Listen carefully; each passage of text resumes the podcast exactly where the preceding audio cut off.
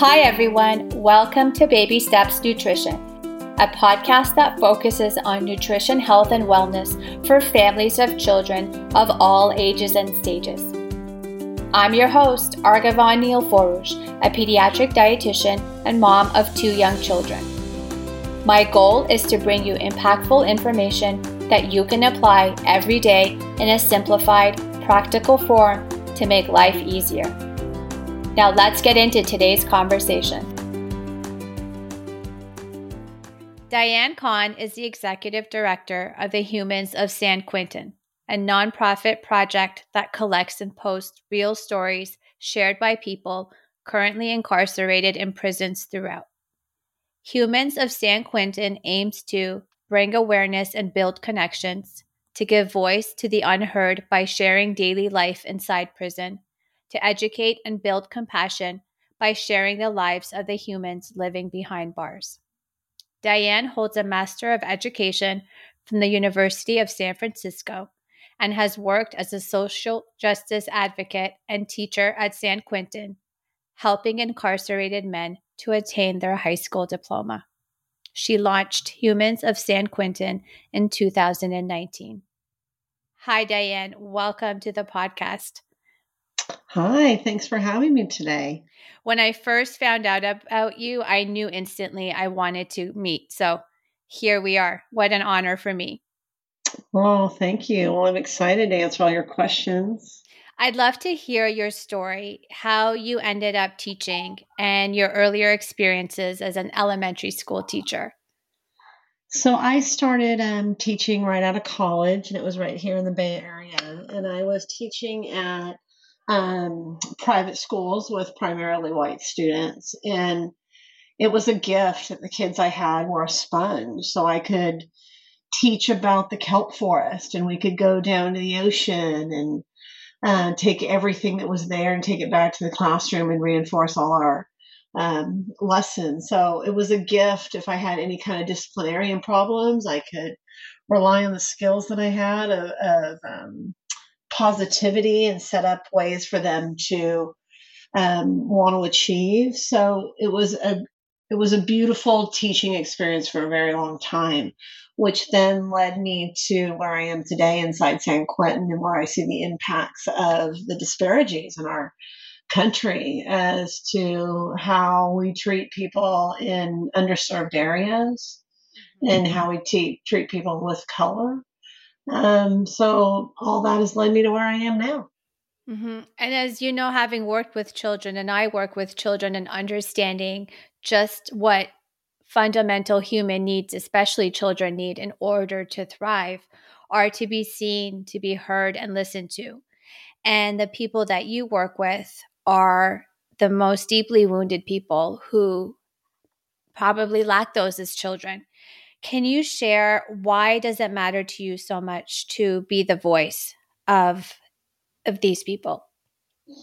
Well, when I look at the population that we serve and it's adults that are now around the world that are incarcerated, mm-hmm. they don't have the same start primarily as the children that I taught or the children that I raised. So most of them come to us with trauma in and out of the classroom uh, trauma at home, and poverty. So you put all those into a classroom, and your outcome is not going to be what it should be. So for me, it felt it felt like a crime or an injustice for me not to share um, with the rest of the world what I'm seeing inside the classroom, inside San Quentin, and subsequently around the world. Mm-hmm. And I think the beauty of the research that's come out, so much attention has been given to the ACEs, the acute childhood experiences, because I think previously there was a thought that whatever happened to you, you were stuck with. That was going to be your ultimate, you know, that's just how you're going to go through life. But now there's so much understanding of these things happen to you, and these are the things that could have impacted you. And there are ways to address that and to mm. and to change um, it's almost like not changing your past but acknowledging your past in order to be able to move forward mm-hmm. and there's a lot of truth to that just clearing it and with the men that I work with directly inside San Quentin, the amount of work that they go to in their self help groups is startling. So when I look at a lot of the men around the table in our, our staff meetings, they their emotional intelligence is through the roof. And that was also a part of what led me to where I am now is that the men that I see, the ones that are educated, that have done the hard work, they do need to be out here. They do need to be interacting. And usually their number one place they want to go to is with the youth and correct um, where their wrongs began. So it is, it's startling when you do come across emotional intelligence and the work that it takes to get there um, is a lot. So you talk about those, you know, ACEs and adverse childhood experiences. They can be corrected and you know outside here we don't necessarily go to necessarily self-help groups but going to therapy or just talking to someone about them you really can clear them and move on and that um, speaks to rehabilitation. So you know the men that that i'm with and and now other people um, incarcerated so women and trans um, they do they go to those really really dark places and they uncover those. Uh, so it's really a beautiful, it's a beautiful experience for me. Mm-hmm. And I'm curious those first few weeks when you started working with adults, because previously you had worked with children. What was that like? Because people often think that children are little adults, and that's so far from the truth. What did you see there in terms of just, you know, eye opening experiences, light bulb moments? Um, pretty quickly I was amazed. Um, what happens first is we go into a classroom and we meet with our team inside, which are um, men that are incarcerated, as well as our outside team, which is teachers, and we sit around a table and we do a check in. And they'll tell you exactly what's on their mind. They'll be crying, they'll be laughing. Um, so instantly I was moved by their vulnerability. And then as I moved into the classroom and people would write us their stories, I was shocked at their truth and how willing they were to give it. And until that point, I hadn't been um, educated too much in prison reform. And people even ask this today oh, you know, they all think they're um, innocent. Actually, no, they don't. It's very, very rare that we have people that come to us that actually um, lead with that or think that. Uh, so there's somebody that comes to mind right away. His name's Dwayne, um, a friend of mine now, and he was just released from Pelican Bay a couple weeks ago. Um, he was working at San Quentin with me at the time, incarcerated, and came to us and was one of our lead teachers, ended up being one of our lead teachers for math. And he tells me about how he had a brother and a sister, and his sister was luckier than he was. Um, she had a grandparent that lived nearby, so she actually had somewhere to go where there was heat in the house, or there was a meal on the table, and there was actually someone there. Um, and then he very, very um, clearly comes and writes and tells us about his crime. And he realizes the second that he pulled that trigger and he could see that bullet leaving the gun, that it was the worst, worst decision of his life. And it was going to be the first time that he was going to be seen. So until that point, no one had really seen Dwayne. Um, so for me, I, I, I, and I can say this again that to be able to share that, I'm, I'm sitting in a very sweet position where I can share that with the world. So it drives me what drives me to do what I want to do every day to share those voices. And our society has taken them away, so they don't have the opportunity to share. Um, and for me, there's a lot of life lessons there. So being a teacher, you know, there's so much we can learn from them. Mm-hmm. Diane, you said something that struck a chord with me, and you said that people will often see inmates as they think they're innocent. And I actually disagree. And I think it's the opposite, where they're probably the hardest on themselves because of their experiences. And they probably carry so much guilt and shame and the things that really bring down a person, right? A human being because mm-hmm. of our capabilities. And because we're often, those are the things that I feel like really can wear us down to our core is the guilt mm-hmm. and the shame and the blame. And they probably have had that their whole life and then mm-hmm. to continue having that for themselves is probably something that's impacting them even more than yeah, society. When you, yeah, when you say that, the first person that comes to my mind, and um, one of my sons is a uh, junior at Redwood High School here in Marin, and he was helping me cut up some videos. And we were um, looking at Kimberly, who I interviewed in November in Taconic State Prison in upstate New York. And she starts crying um, as I'm talking to her. And she talks about how difficult it is at night when that steel door of her cell locks. And she's stuck in that room by herself until 6 a.m. that next morning. So when you talk about that inner critic we all have, you look at this person who has truly lived that inner critic and has been criticized and has done things and has been shown things and lived a life and then to be left alone with it. Mm-hmm. Um, so she talks about how she has to put on this brave face in prison and she can't show who she really is.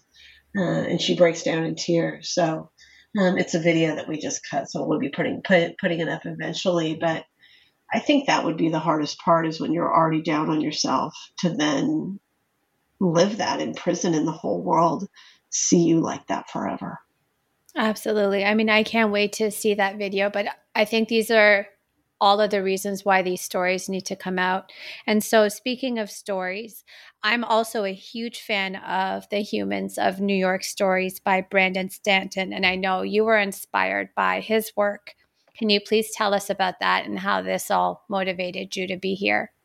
Sure. So we were um, teaching inside San Quentin and meeting people like I introduced you to, Dwayne, and hearing these stories.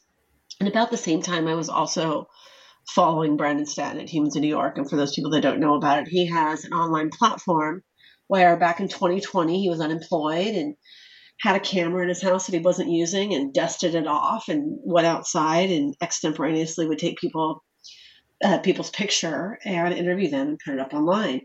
And being a highly relational person that I am, I just fall into each and every one of those stories. Mm-hmm. So for me, it felt like I couldn't resist the opportunity to be able to show, share those stories. So that's where the name Humans of San Quentin was born. Um, and then do you want to hear how we got started after that? Yes, please. So um, I had this idea, and I went to um, a good friend of mine um, at the time was um, incarcerated and an accomplished writer. His name is James King. He's now um, been released and works for the Ella Baker Center and is on our board. And I pitched my idea to James, who was getting released, and he says, I think I have the person for you. So he sat me down with the senior editor of the San Quentin News, which is the only newspaper that is um, published and written by people incarcerated. And his name's Juan Haines. And Juan and I sat down from the very first conversation we had. He says, Diane, I've always wanted to share the men's stories in blue, but I've never had the platform. So together we pitched it to our public information officer and the public information officer of each prison is the one that decides what information can leave. Uh, so we pitched it to him. Um, his name was Sam Robinson, or is Sam Robinson. He was the public information officer at the time. And this was about nine months prior to the pandemic starting in March of 2020. So we pitched him the idea and he loved it.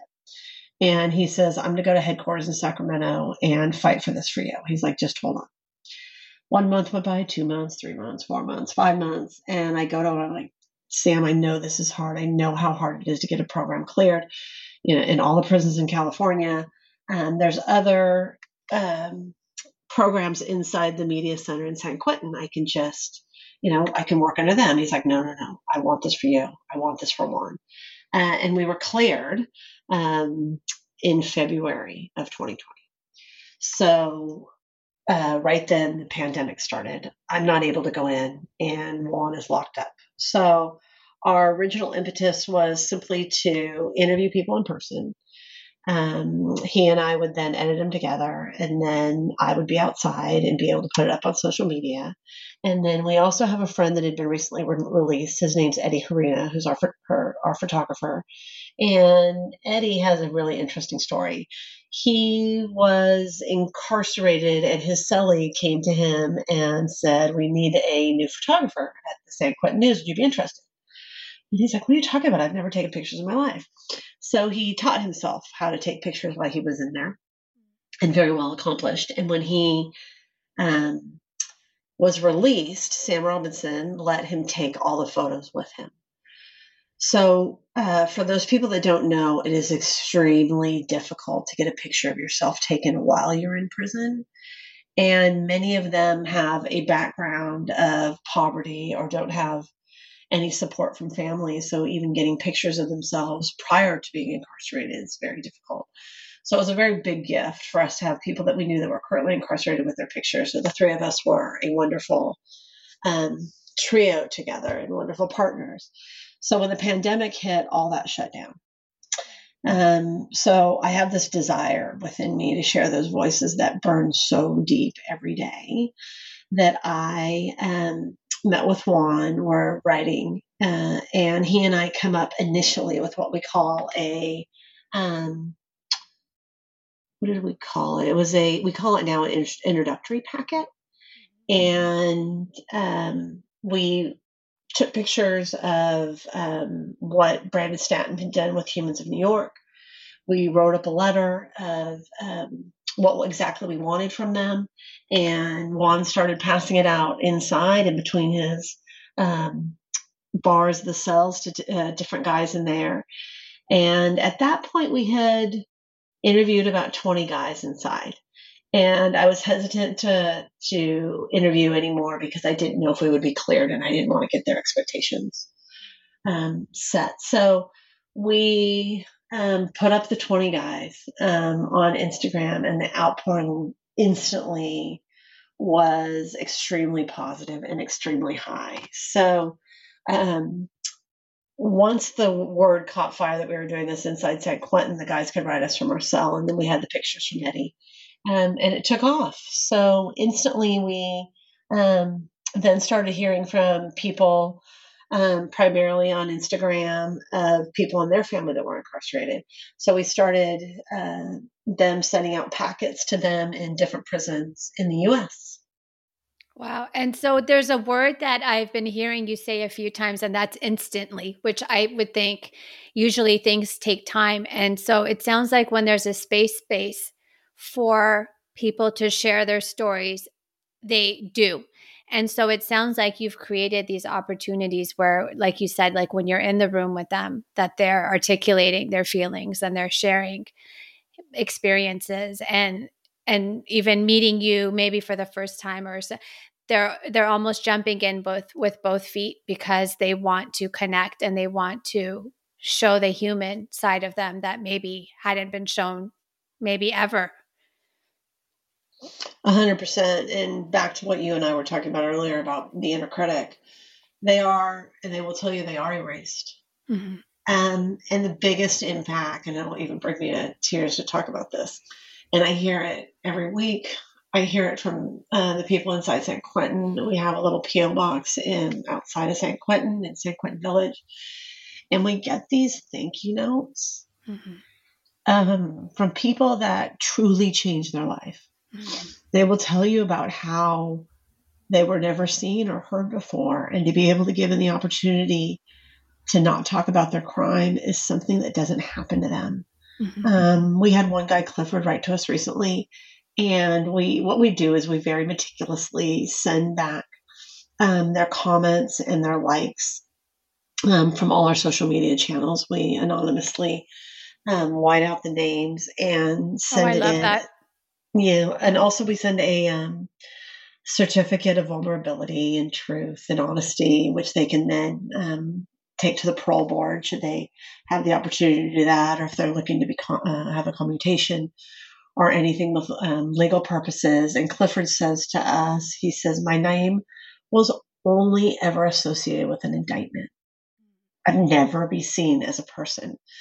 So for me, it's a gift for their families to see them and people out here to see them. So there's an, a huge overpour of joy and humanness that comes from people that are currently incarcerated.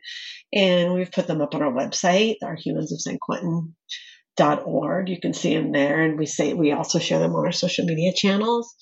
Um, but it's a big gift, and and when we first sit down and interview them, they're shocked. They they say, "Do I have to talk about my crime?" And I usually try to even get to them before that, but I don't want to hear about their crime and I don't want to hear about their court case. I simply want to hear how they are. And my reason for that is to build connections with people like you and I who possibly haven't been touched by incarceration. So we can hopefully, um, the goal is that people can set aside what they think they know about incarcerated people and they can open themselves up to the possibility that people can and do change and they can potentially look at what was done to them before that crime happened. And what I have found with the numerous people that I have sat down with and the thousands of stories that we have received, that I have never met someone who's incarcerated who was not a victim first. Yeah. I mean, so I know for myself, I so believe in the power of storytelling. Like when I came across a platform like the Humans of New York, and I know millions of other people were drawn as well, it's because when you read a story and you think about how articulate, and a lot of those people have such high emotional awareness that you may not think just passing by someone on the street or you see a homeless person on the sidewalk. And but it's when people read those stories that they get to see the depth of their character. And a lot of them really impressingly can share vivid details of their life and how they feel and goals and hopes and dreams that they have but it's just an mm. platform to share that and so i love the work that you do because it combines all of those things that we're talking about mm-hmm. yeah it's beautiful that you can see people no matter where they are in life as a human right yes we're all humans we all have struggles we all have things we're going through so what I try to enforce with people is not to judge. Mm-hmm. Exactly. I mean, that's really what it comes down to. Diane, I want to ask you so, the rate of high school dropout for a lot of inmates is quite high. Why? What is this school to prison pipeline? Um, that's something I feel very positive about. And I've shared with you my um, background with teaching um, there's a gentleman who graduated from Yale Yale Law School back in 2020. His name is Sam Davis, and when I a lot of what he says and believes in definitely resonates with me.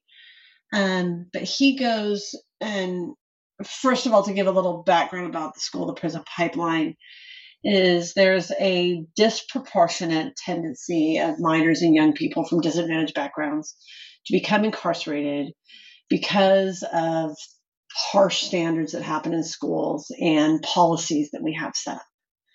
Um, like I told you how I disciplined, you had positive discipline, or if things happened in my life when I was a child, you got a talking to.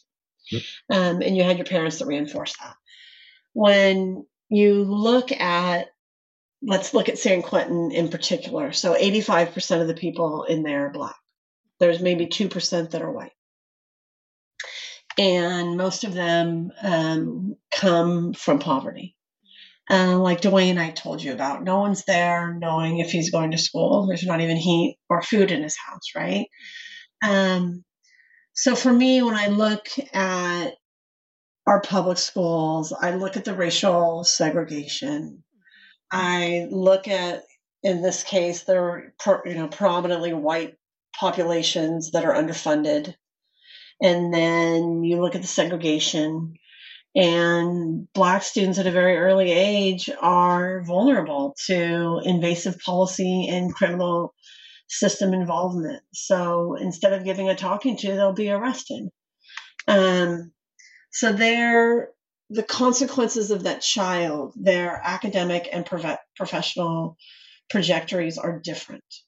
They aren't necessarily mainstream. Like I told you, they're coming to us with trauma already. They're coming to us, studies say anywhere from 40 to 55% of the people incarcerated have some kind of mental illness. Um, so you look at the punitive practices that are, are disciplining these children in school. Um, you look at the you know societal values, and um, they're not made to thrive. So they very much their school to prison pipeline is high. There's yeah. a direct link between um, where they're going to go. And the men that I talked to in particular in San Quentin will tell you that that was in their horizon. They knew people that were incarcerated, whether it be their dad or their uncle or people in their gang. Um, it's something that's known to them. Um, but back to what I was telling you about um, with Sam Davis, he talks about how um, the public policies need to change. He talks about the municipal policies.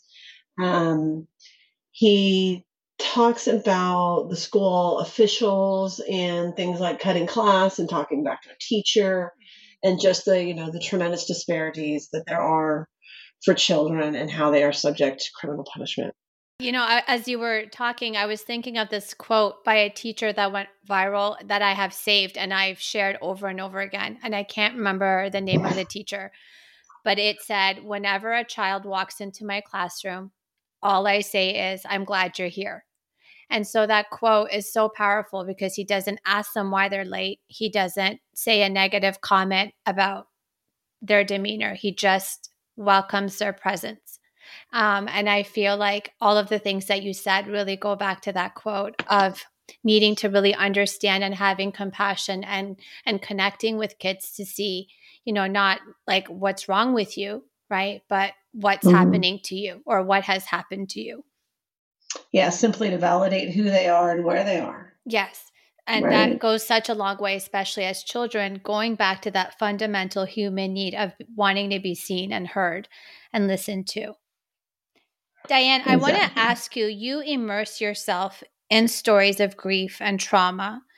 Um, this must require a very special skill set or mindset or strategy skills. What do you apply that you feel help you make meaningful connections with people, especially when trust is such a big topic? Um, it's probably threefold for me. One, um, I think of a quote like you, like what you said about the teacher. There's one that always comes to mind that says, um, you should always give them a smile. Give someone a smile because that might be the only one they get that day. So when I walk into San Quentin, I'm looking at this population of 3,000 men, and I put a big smile on their face. Because there I know that quote and that smile is the only one they potentially get. And also to get it from a free person. Um, so I, you know, twofold. I think it's, I think of it as the, on the flip side, that it's a gift for me to be able to sit there. I feel luck- lucky that I get to sit in the fire. I get to feel the pain. I get to feel the joy. I get to feel the love. I get to experience someone else's life they have lived. And in what I've chosen to do of unearth these stories, I'm able to be a part of someone's growing process. And I crave it as a teacher, and it speaks to who I am. So it's a gift that I look at that I've been welcome to sit there.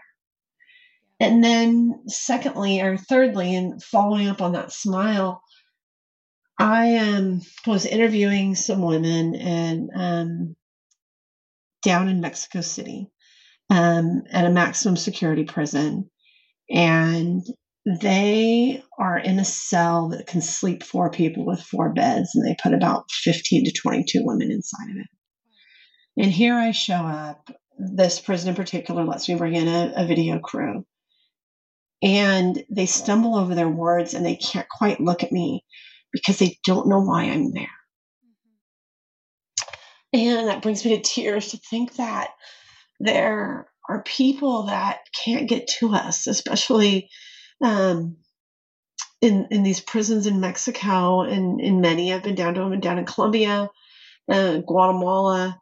They aren't. Many of them aren't given a sentence, so they haven't seen a judge. Um, they can't get mail. They can't afford to make phone calls, so they're erased. So for me to be able to give back and help the underserved and then to reach someone like you and me is an absolute gift. I crave it. Absolutely crave it daily to get those stories out. Um, and something that comes to mind when you said the word millions earlier. So, Brandon Stanton on his Instagram page at Humans of New York, he has approximately 11 million followers. And you're going to think I'm crazy to say this, but um, there's approximately 11 and a half million people incarcerated in this world. And I want to hear from every single one of them. Same. Yeah. I mean, you've started doing that work. So I hope a lot of people who feel inspired and motivated can also be a part of that journey because it's important that we do. Mm-hmm. And so, Diane, you have spoken about some team members that you work with uh, many of them who have been incarcerated. Can you please tell us about each of those members, a little bit about their stories, and what you feel makes this team dynamic successful? Uh, sure, and it it wouldn't um, survive without um, the people I've told you about already. So, Juan, Eddie, James, um, two previously incarcerated. one is still incarcerated.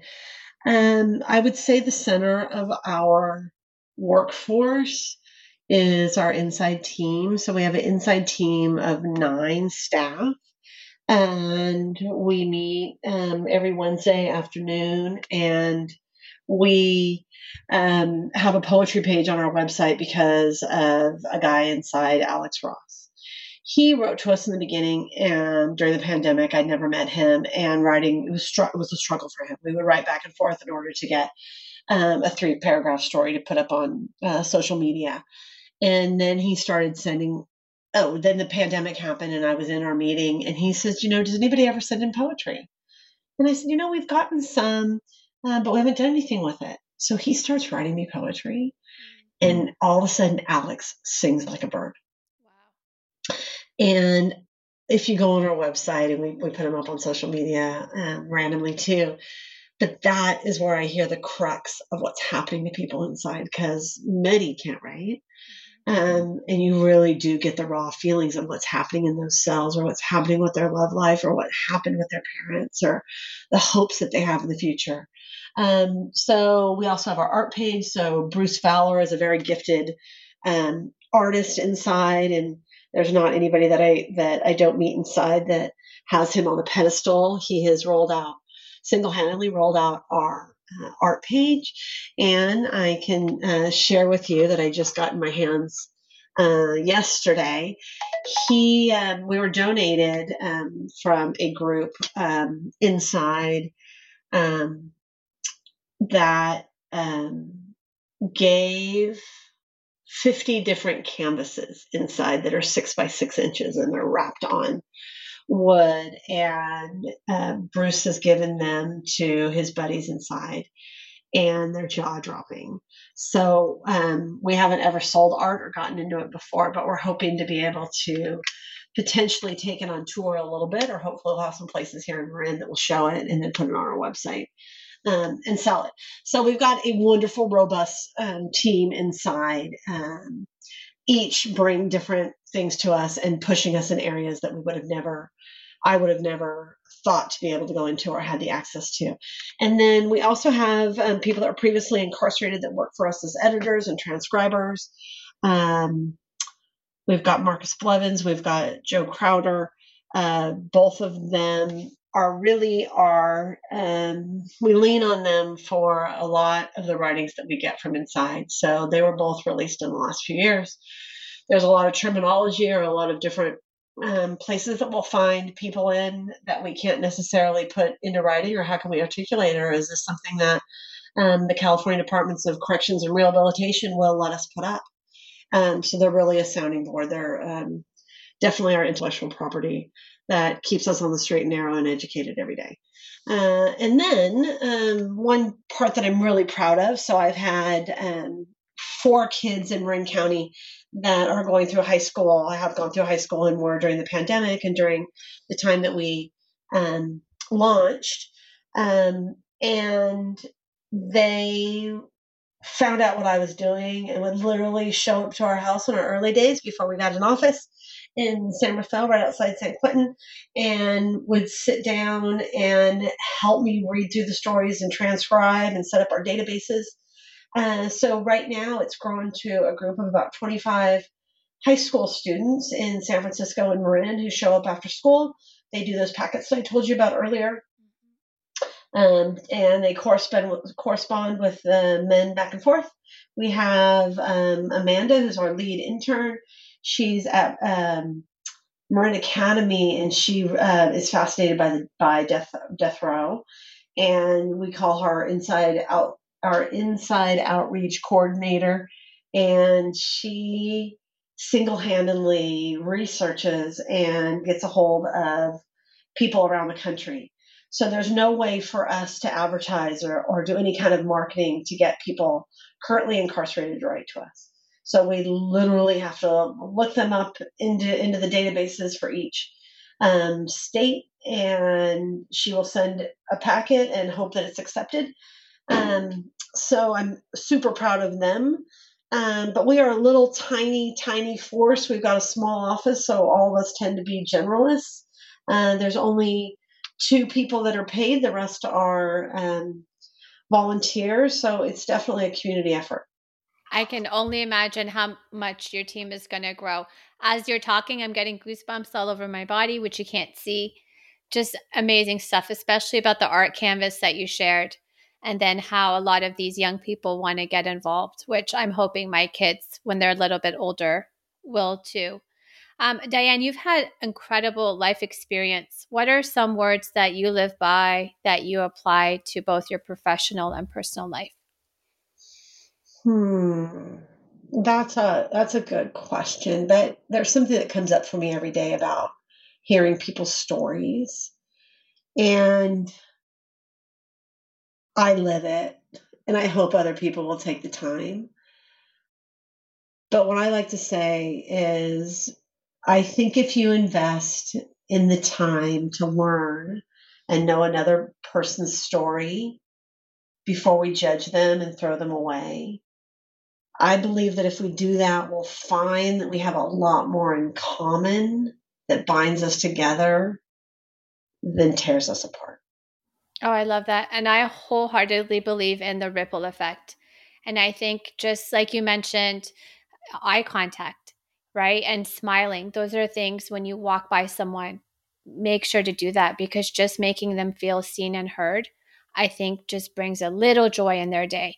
And I think those are the small things that we can do, but we but we have to do in order to mm-hmm. make ourselves feel each other feel seen and heard. I agree, exactly. And Diane, all of the things that you mentioned, I'll be sure to include those in the show notes to make them easily accessible. Where can our listeners find out more about you and ways that they can involve with your mission? Um, so our website is uh, where we house everything, humansofsanquentin.org. And then we're also on um, all the social media channels, um, Facebook, Instagram, uh, Twitter. We even put some stuff up on Reddit, TikTok. Um, but I, if there's something, anything that I could ask of people, it would be for them to talk. If they've heard what you and I are talking about today, just to open their eyes to it and talk about it. And maybe when you're going to hire somebody, maybe you'll look at them differently. Maybe when you're at a grocery store and you see somebody with tattoos all over you, all over them. You will look at look at them differently and maybe not cast them aside and be so judgmental um, right away. And then, secondly, we're a brand new organization. We're still in our infancy. Um, in order to keep our stories going, we do need people to donate. So we do have a donate page um, at humansanquentin.org. Um, and I would love to bring on more people. We need a um, social media person right away to keep all our voices going. And, um, you know, Amanda is going to graduate pretty soon from yes. Academy, and we're going to have to somehow reach people in the other states um, and keep our stories going. So, yeah, thank you for asking how you can help. Wonderful. And I'll include those as well. And then I'm happy to get involved in any way that I can because I fully support your mission and helping your team grow. So definitely oh. count me in, however, whatever you need. Oh, well, you already are just by giving us a voice. So that's what gets me on here and talking to people like you is knowing that my voice is really speaking for a lot of people incarcerated. So thank you already for what you're doing. I really appreciate you. Thank you, Diane. And I really feel like we need more people like you in the world.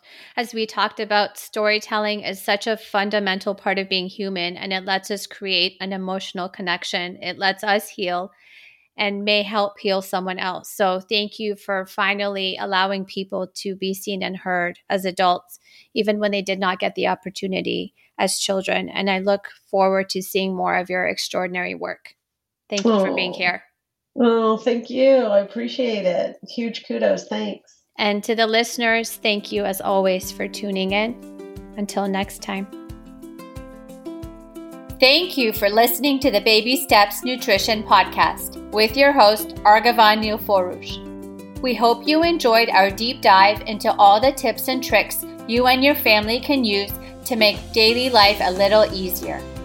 If you enjoyed this episode and you'd like to support the podcast, Please leave a rating and review, share with others, and follow us on social media Instagram, Facebook, and Twitter at Baby Steps Nutrition Podcast. As always, you can head over to babystepsnutrition.com to sign up for our email list, as well as check out all the links and resources in the show notes. See you next time. Tune in, feel great.